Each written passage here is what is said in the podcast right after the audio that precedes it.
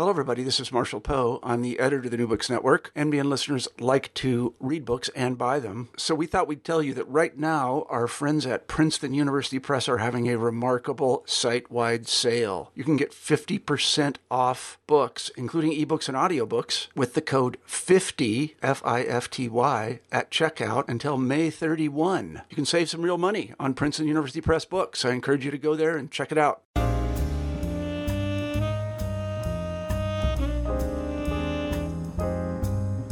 Welcome back to New Books in African American Studies.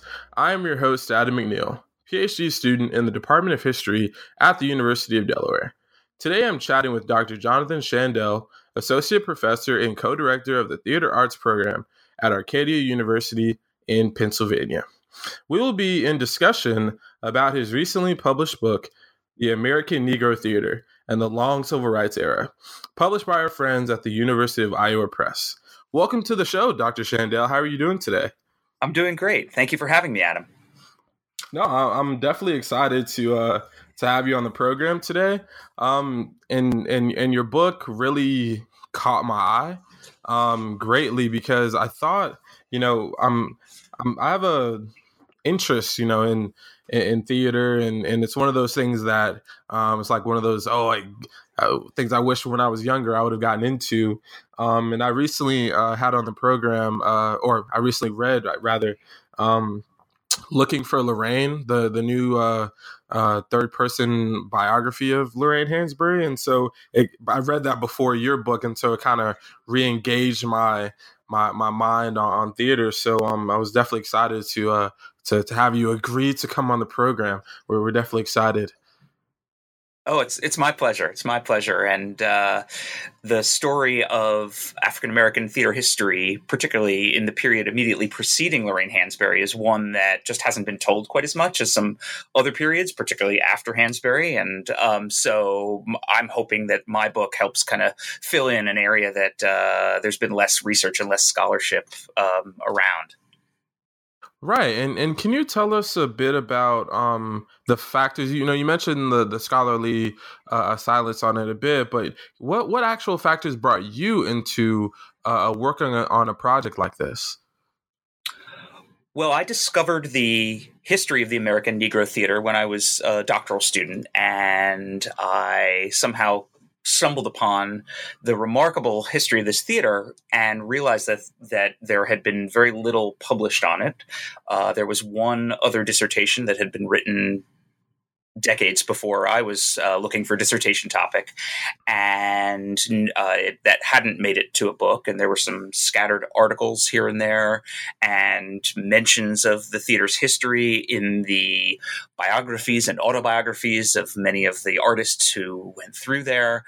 Uh, but the story really caught my attention and it also was convenient because I was um, hoping to find a topic where I could live in Manhattan in New York and do research. And so I discovered the the theater's archives and a lot of archival material at the Schomburg Center for Research in Black Culture um, at in the New York Public Library, and uh, it made for a good kind of um, coming together of different different factors, an interesting story, and research that I could get access to, and a story that really I felt needed to be told and and that you know living being able to live in new york you know that's living in manhattan ain't too bad. So you know i i, I could definitely see why that would be a good bit to do. Um and and and also the theater community obviously being in that area too i think you know i think it's always pretty cool that you know when you when you do research you also have like a community around it that also kind of feeds into i think you know the intellectual uh, ecosystem um, as as well. And I guess it kind of sounds like that in, in your case too. Um, yeah, absolutely. I, I, had an interest in African American theater, and so there's a, a, short section at the end of the book about the classical theater of Harlem.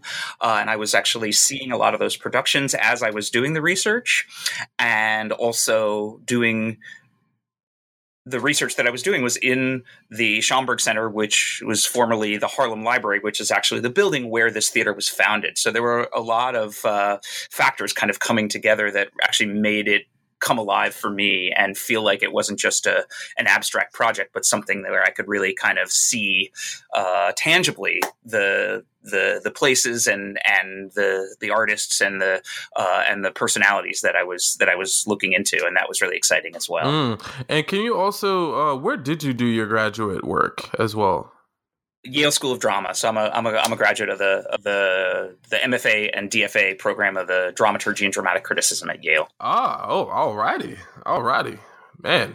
So so so yeah, you you, you definitely got that. You you definitely this is not just a fly off the wall interest then in that case.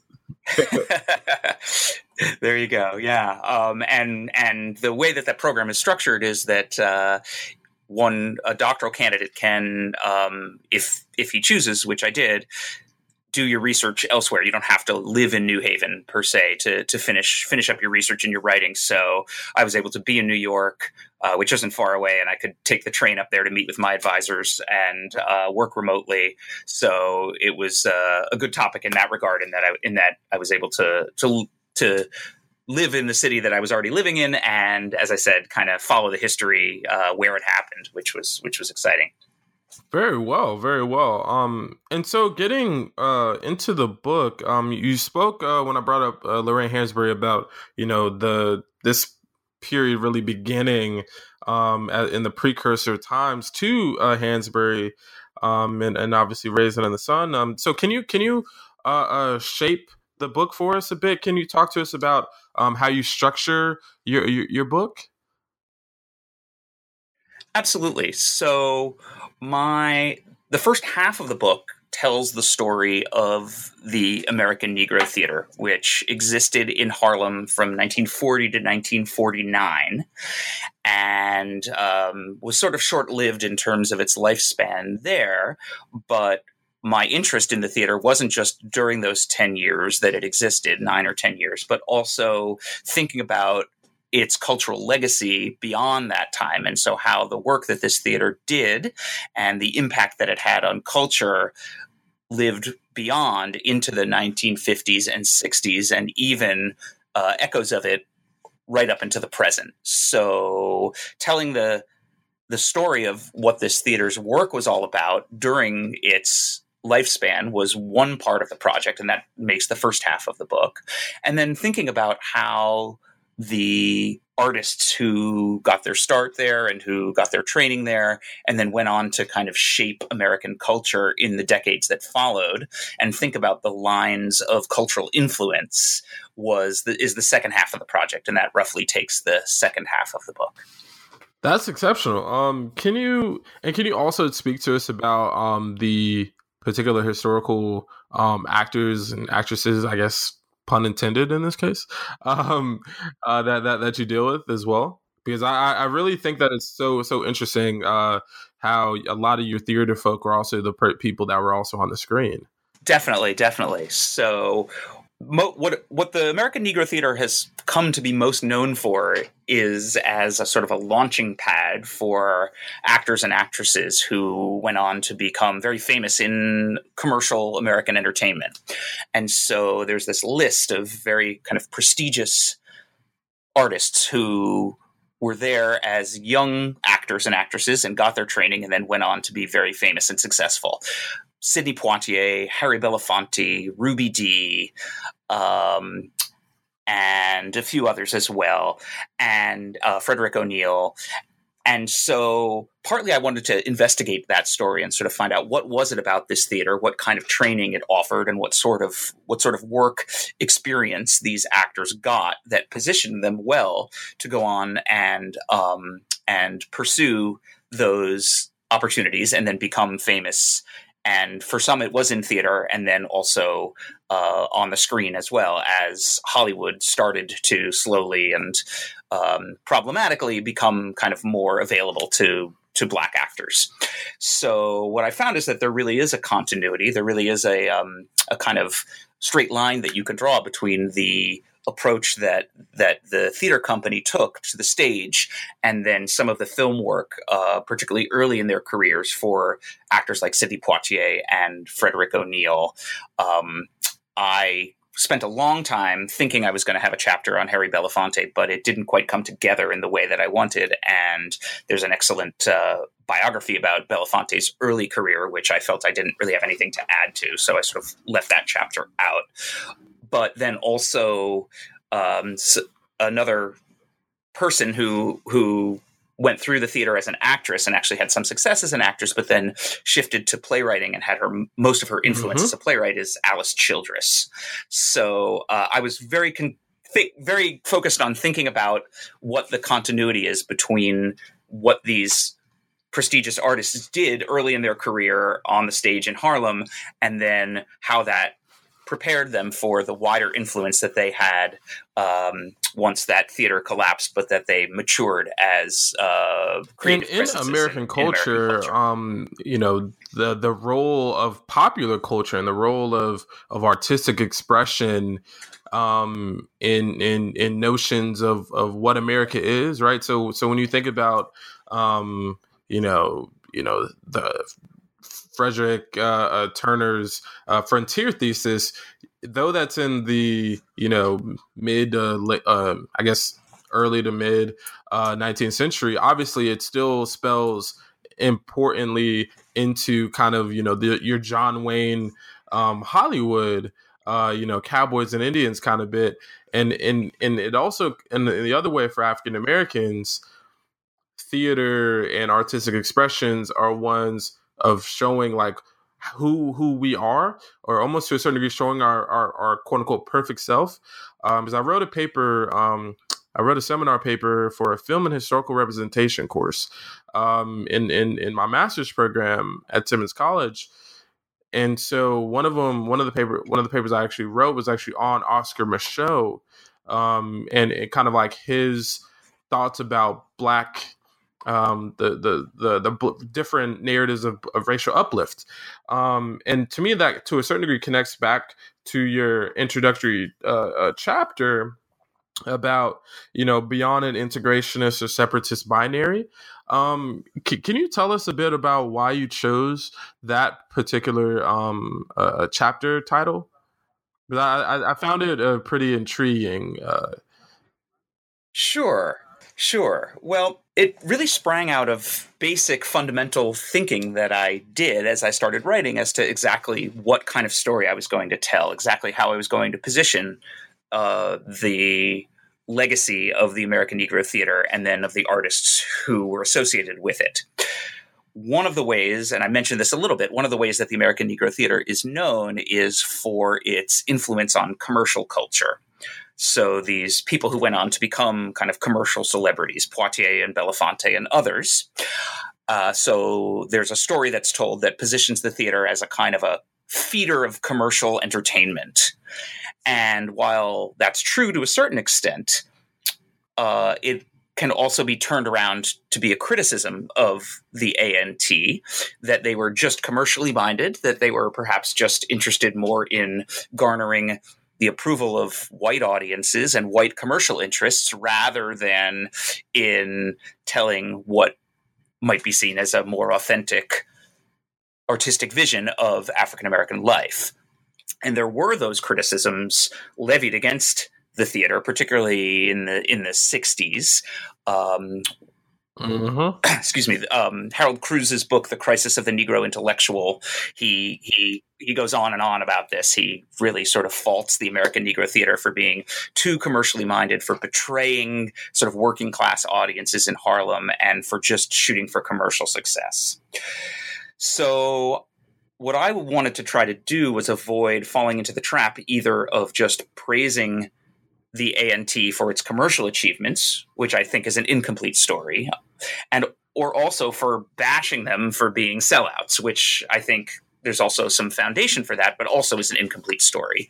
And so, what I settled on, which is something that my um, advisor David Krasner steered me towards, and it took me a long time to figure out what exactly he was trying to help me discover, but I eventually did, uh, was that. Um, uh, Nikhil, Singh's book Black Is a Country kind of provides this paradigm of getting beyond just the question of are you integrationist or separatist, and and that you can look at the long civil rights era as a period where a variety of tactics and a variety of points of view and a variety of strategies are employed uh, that African Americans used culturally, politically, and historically to uh, pursue their interests.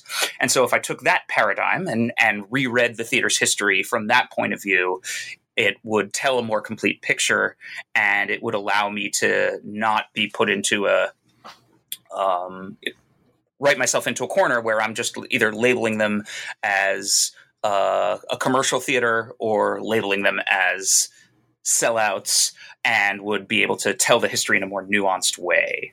So that was the paradigm that I that I really went with as the primary critical lens, and it uh, ended up really becoming kind of the through line for both retelling the theater's history and the works that they produced and the achievements they had, and then looking again at the legacies of actors like Sidney Poitier and Frederick O'Neal, who also have come upon some criticism for being Hollywood sellouts. Um, and while I think some of that criticism is valid, of course, uh, particularly in the case of Poitier, that's been sort of the the primary line of um, criticism against him.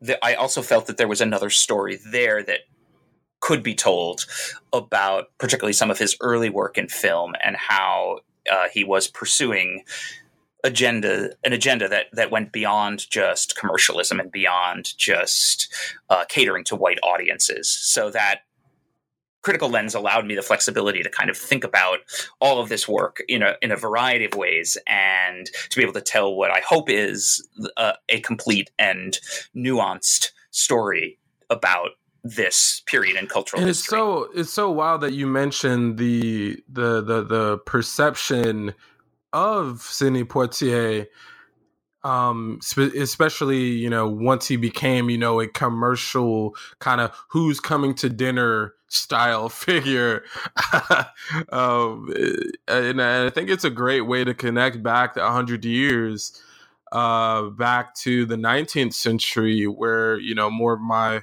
foray historically is to somebody like Frederick Douglass. And so I'm actually interviewing David Blight um, about his new biography of Frederick Douglass. And I think it's appropriate to bring this up because one of the um, central themes of his text is actually that um, um, I think the let me see the the connection to really is to it that what happens when you are on the fringe kind of from from your beginning right? So where you're you might be deemed more radical in your expressions and and also like the kind of roles i guess in in the case of Poitier he would he would take in and and where he wouldn't have become thought of as a sellout.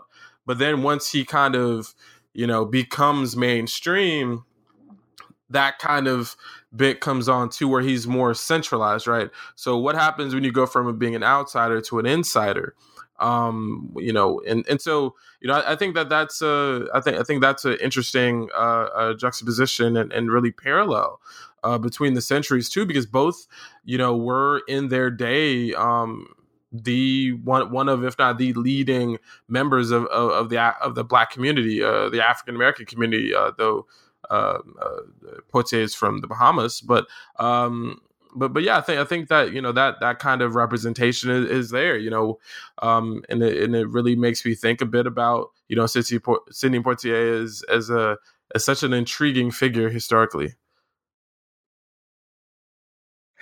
Yeah, and one of my favorite pieces of research for that chapter and really for the whole book was actually an essay that James Baldwin wrote about Sidney Poitier, and they and they were friendly and they knew each other and they interacted a little bit. Um, but it was in in essence Baldwin's defense of Poitier once he was coming under attack for being um, the magic Negro and you know taking all these like sort of emasculated and disempowered roles.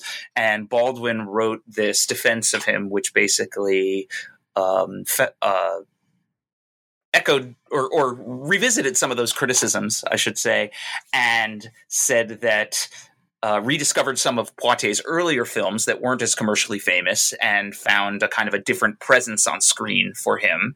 And then also said that ultimately he had the tragedy of, of Poitier's career was that he had become so absorbed by a system that everybody knew had to change and so that was kind of the the difficult position that he was in was that he was trying to affect change from the inside of a ultimately kind of corrupt Hollywood culture.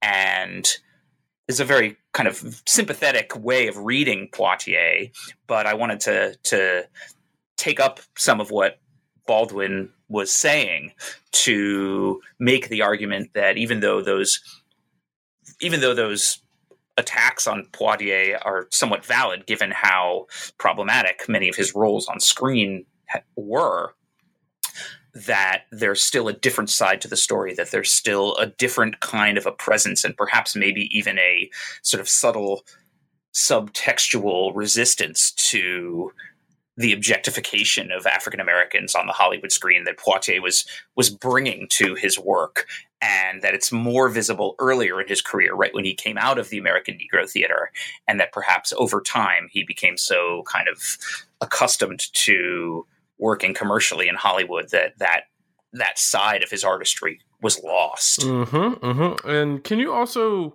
you know, I, I think the the role that theater and and and and the arts.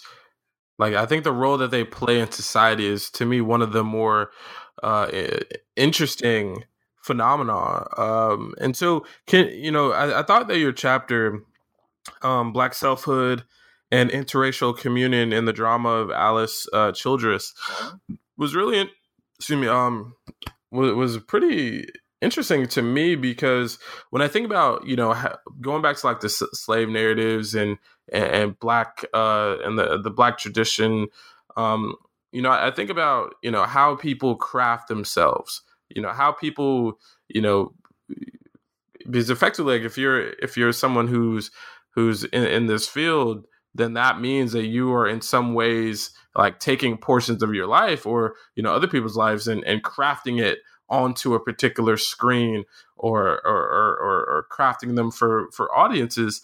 Um, and so in a time where black freedom is still not there you know i think that the, you know those kind of stories are are very important especially when you think about how does that work when you know there has to be an interracial component at some point in it um and, and so could you kind of speak can you would you be able to speak to that a bit uh if, if you can Sure, sure.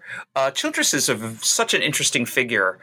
Uh, and as I mentioned earlier, she was trained as an actress in the American Negro Theater, and she actually achieved success as an actress. And she even got a, um, a Tony Award nomination on Broadway. But the as she went on in her career, she discovered that she was deeply dissatisfied with the types of roles that were available to her as a black woman. And both in racial terms and in gender terms, she felt that she was double stereotyped as a black woman on stage. And she came to understand that if she was going to find artistic fulfillment and be able to kind of express her authentic self, that she would have to actually create the roles and and write plays that that honored who she felt she was. And so she shifted from acting to playwriting and became a really well regarded voice on the African American theater, and and one of those playwrights that comes before Lorraine Hansberry, who now doesn't quite get as much recognition, doesn't quite get as much study, doesn't quite get as much publication or production, um, but uh, was one of the sort of the precursors to, precursors to Hansberry.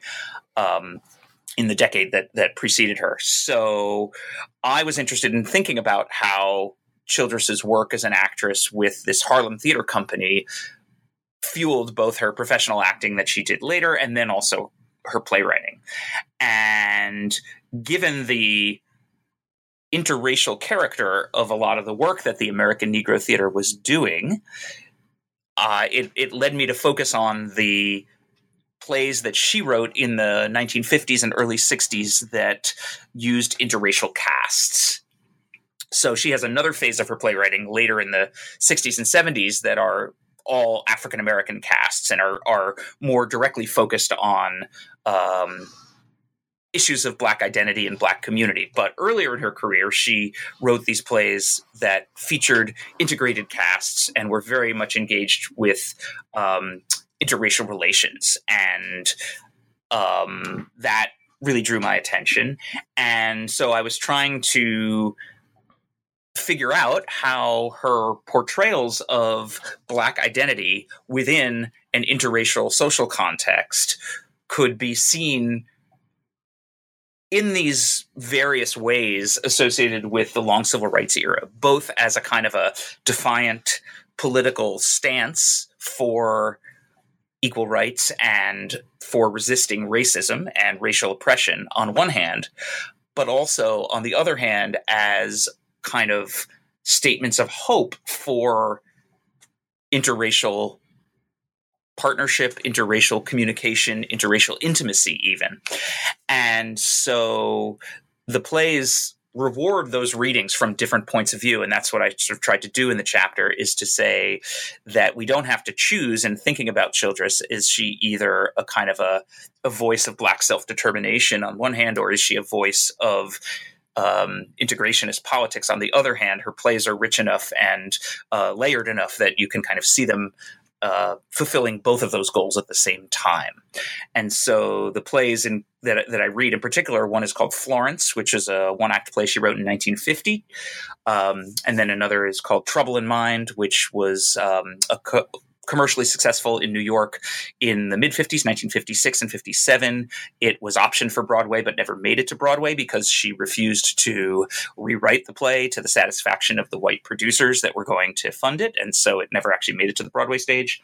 And then um, another play, which is probably her most famous and most widely um, revived play called Wedding Band, which was in the early 60s and is the story of an interracial marriage in the South um, and was actually written and staged and produced in the years leading up to uh, Loving versus Virginia, which was 1967. So this play was actually like sort of taking on the issue while interracial marriage was still illegal throughout the South and in, in, in dozens of states in the United States. So there's both a kind of a defiance of the um, racial hegemony of the United States in the way that she tells this story, but then also by featuring this interracial couple and kind of investing a lot of dignity in their relationship and in their marriage and in the ways that um, that these these two characters love each other and try to to be together. Um, there is a kind of a statement of hope that perhaps not only interracial romance, but kind of you know understanding between blacks and whites in a racially divided United States is possible if society will allow it. So um, that that's the ways that I really tried to show her her work, her drama, existing across a spectrum of political points of view and strategies for combating um, discrimination and prejudice in the United States in the in the in the mid 20th century. You know, and and I'm I'm so glad you brought um uh, brought up these points, especially the loving point, and you know, it's uh was it? I think this is the 50th year or around the 50th year of the decision, and and, and you know, you know the the relationships and and the the children um that have been born since then. Um, you know, it's an interesting historical tale. But then I also have have recently thought about the role of you know as historians the role of non-historians in the creation uh, or in, in, the in the articulation of historical stories um, if if my idea is right. Um, and can you speak to how the american uh, negro theater um, and i actually didn't even have this question planned it just was on the spot so uh, please in, indulge the, the the the freestyle here. Um, can you speak to the role? thanks. Uh, can you speak to the role that um, the, uh, the those uh, uh, producers of you know the American uh, Negro theater um, in in how they uh, effectively were historians in, in a sense um, in in their stories? Sure, sure. Well, and I, and I think this is sort of my interest in theater history and in cultural history more broadly is thinking about not only how cultural narratives plays and you know for for this book and this is sort of new areas to me but thinking about film and TV as well how the how the stories that get told in the United States both reflect the present reality of race relations in the nation, and then also perhaps how they help push forward to change the culture and to change society, or at least envision how society might change through the lens of a fictional narrative. So, the American Negro Theater in the 1940s was certainly creating stories and using narratives in a way that was um, both reflective of what was happening at the time and then also potentially forward looking into how where society might go. So I mentioned Childress's play Wedding Band, which is about an interracial romance in the that, that she wrote in the in the mid 60s, but the ANT staged a play called The Garden of Time, which was an adaptation of Medea by, um, excuse me, uh, Euripides' tragedy Medea, and it sort of recast the story with uh, in interracial terms, so that Medea was was a was a black character and Jason, her Greek lover, was was white, and that too was a kind of a meditation not only on interracial romance, but sort of metaphorically on race relations and sort of the possibility for racial progress. And it it keeps the kind of tragic result of the play with um, Medea killing her children and and and all that uh, from the original. But the, again, there is this kind of poetic and metaphoric consideration of the fact that uh, how might that story have been avoided? How might society have opened up to allow for these people to love each other and respect each other and and, and be together. So that's just one example. Um, more prominent in the history of the ANT and also in the book, which gets a whole chapter, is this uh, play that they produced, which became very successful, called Anna Lucasta. And this was a play that they produced in Harlem that was incredibly successful and was actually picked up by Broadway producers and brought to Broadway and became very successful. It ran for more than two years on Broadway with an all African American cast, which uh, was kind of groundbreaking at the time and actually is still the record for the longest Broadway run of any play that has an all African American cast.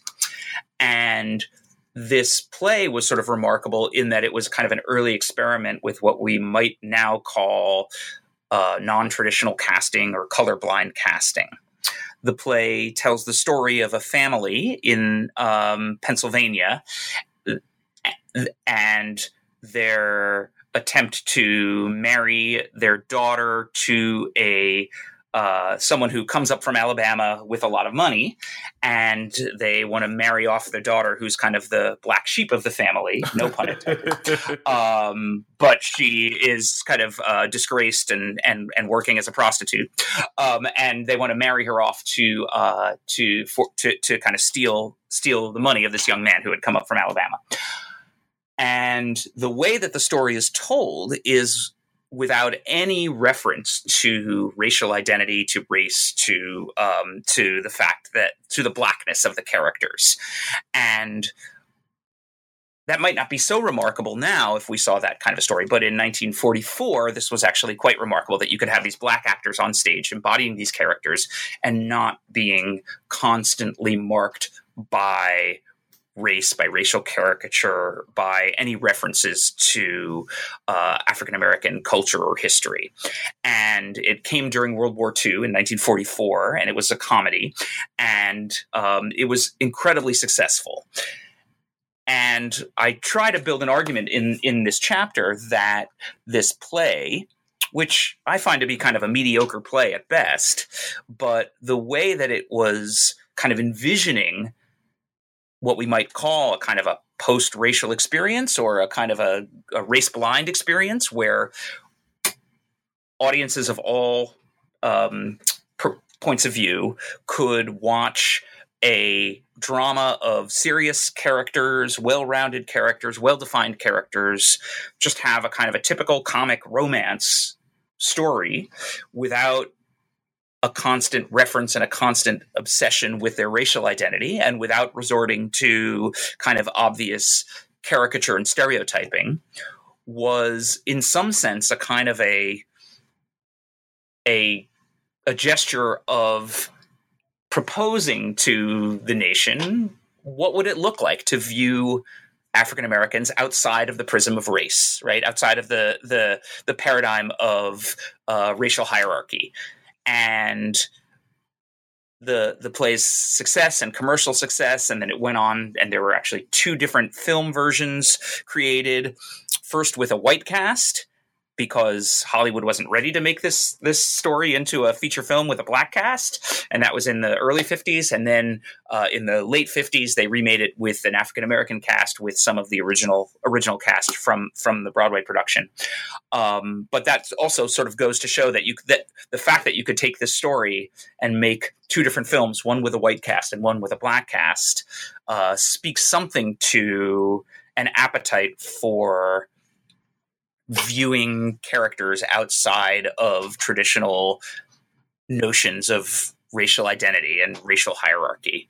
And it was very successful, but also the commercial success and the lack of racial content in the play was also something that opened up the ANT to criticisms that they were selling out, that they were playing to white audiences, that they were aiming for Broadway success, and that they weren't um, using their art to give voice to a to to a true authentic black experience.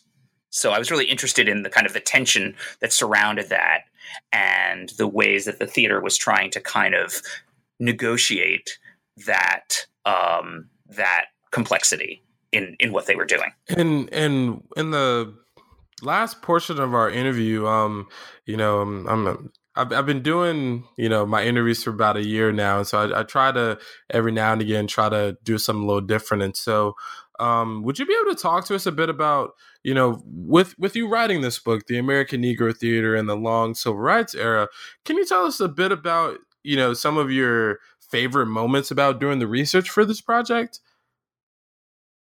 Sure Sure. One that leaps to mind is has to do with this play Anna Lucasta, which I was just talking about, which makes the whole chapter.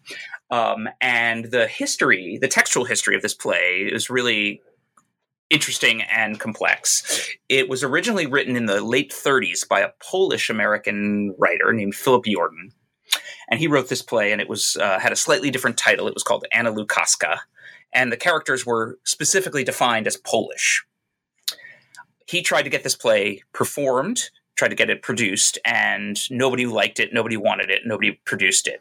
It ended up in the hands of the leader of the ANT. His name was Abram Hill, and he read it and he said, Well, obviously, we're not going to produce a play that's about a Polish family, but if we could get the playwright's permission to change things and to change the identity of the characters and to do some rewrites, it might work very well. And so they got that permission from Yordan, the original playwright, and they changed it quite a bit.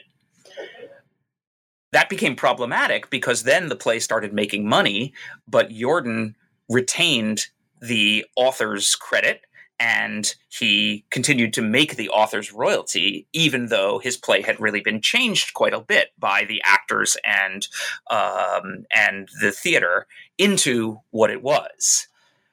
So there was always a question of how different the play that made it to Broadway and made a lot of money on Broadway was when compared to the original manuscript that uh, Philip Yordan wrote in the late 30s. Um, but nobody had ever been able to actually make that comparison.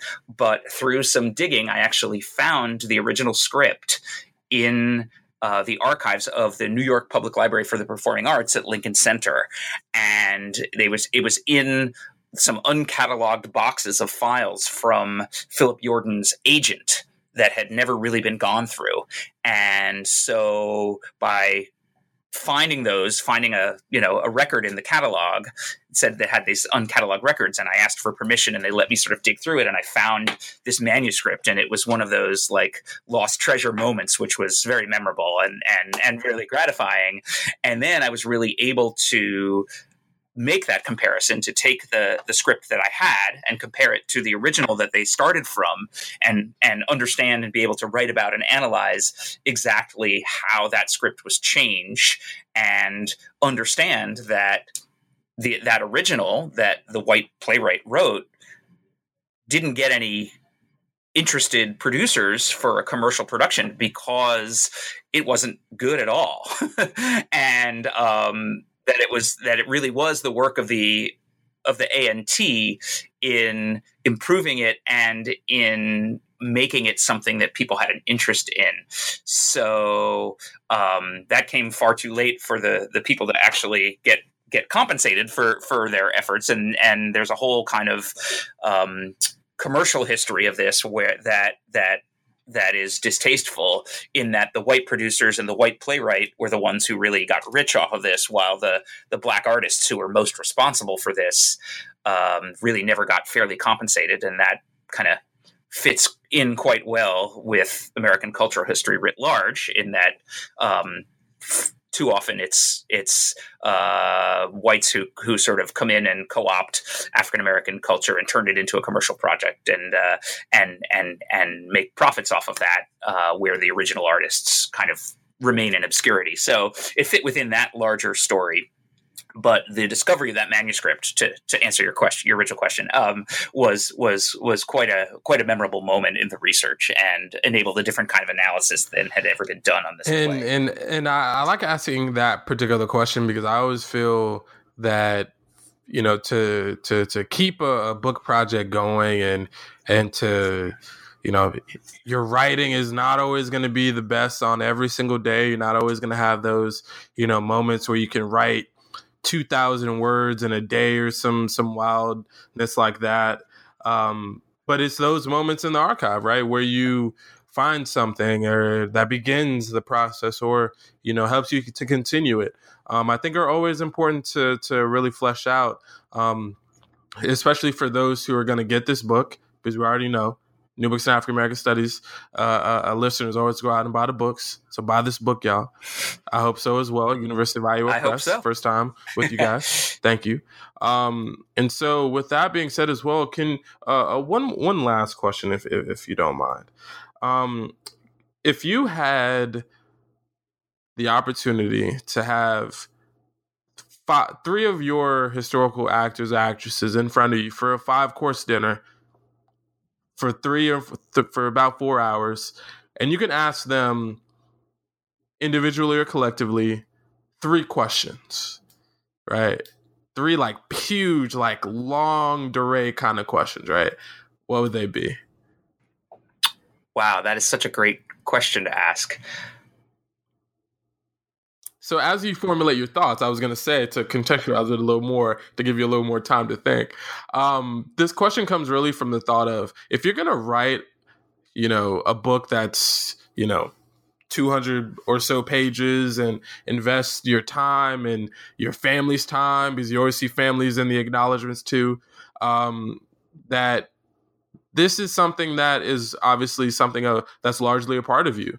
And so the obviously not everyone's like Sidney Poitier where they're alive. And so you so by technicality you could ask them a question, but not everybody is. Um, so with that being said, you know, I, I, think, you know, providing that context is good too.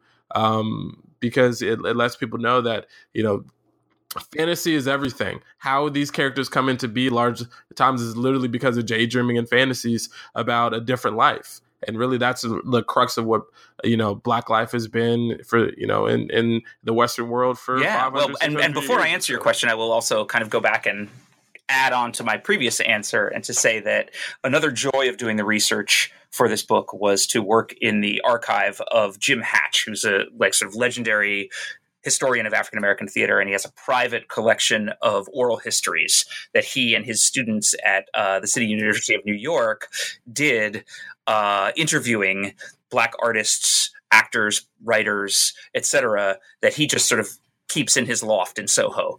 And so a lot of the research was playing his old reel to reel tapes and listening to the voices of the very people that I was writing about. And I was actually able to interview some some folks who were who were involved with the American Negro Theater, but I was also able to listen to the voices of those, particularly those who had who had deceased before I started my research um, because they were recorded on in this oral history collection, and that's a real treat for a historian who you know who who who doesn't always get the chance to hear the real voice and hear the real turns of phrase um, recorded of the subjects that they study. So, in a sense, I already have sat down and listened to the wisdom of these people but I didn't get to but I didn't get to ask the questions. So uh, back to your question, your question.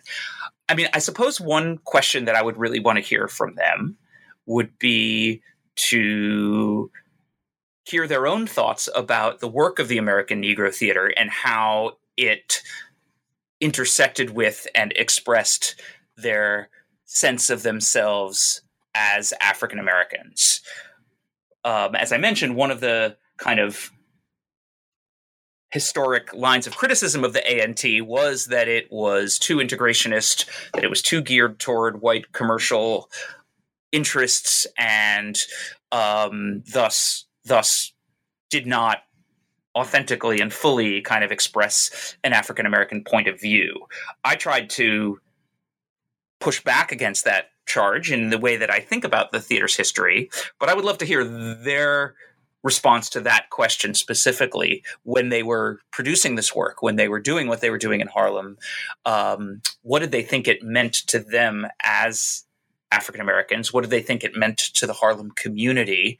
And how did they see themselves? How did they see their their work uh, with respect to um, racial integrity, if I can kind of use that phrase, as compared to uh, with respect to its commercial possibilities.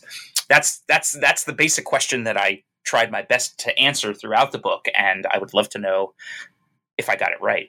All, all phenomenal, all phenomenal, and and and like I said, I, I like asking that because I, th- I think it's you know I just think it's really cool to just kind of like think about that that kind of thing too, and um, uh, because you know who knows? You may end up having that chance in in a different life and and those kind of possibilities i think you know so you know the, those those are things that keep us coming back to uh, uh, these great books and also to keep writing as well and to keep thinking. Um, and so um, with that being said with those last two can you uh, speak to us about um, any of your f- uh, new projects or future projects um, as well? Because I, I, know this book is uh, you know pretty new and you know, it's, it's look, looking great and looking at it in my room. Uh, but um, you know, can, can you, could you indulge us in, in telling us about a bit about what's coming up new for you? I wish I had a better answer. At this point, I haven't really started another project. I'm I'm very involved in some service work for my for my college, and that has prevented me from starting anything new that's uh, significant. And so I had this big push to to to finish this up and and get this out, and I haven't yet decided on what the next chapter is. I I think I want to stay in the realm of African American theater history and stay in the period that I've been working um, the the 1940s and 1950s again just because uh, it seems like that's a place where there are stories out there still to be told and where compared to um, what was happening in the 60s and in, compared to the Harlem Renaissance before that and uh, other periods that are that are more more well researched that's um, it seems like there's a there's a there's a need for that um, I did recently learn about this theater that existed in Greenwich Village in the 19 the early and mid 1950s called the Greenwich Mews Theater. And it also did experiments with uh, racially integrated casting and um, what we might, you know, what we call colorblind casting or uh, non-traditional casting. And uh, part of it was that it was actually run by a woman who was blind, and that seemed like an interesting story uh, to me that might be worth digging into. And I don't know what's out there. I don't know if there are any archives. And I think it only existed for even a shorter period of time uh, six or seven years.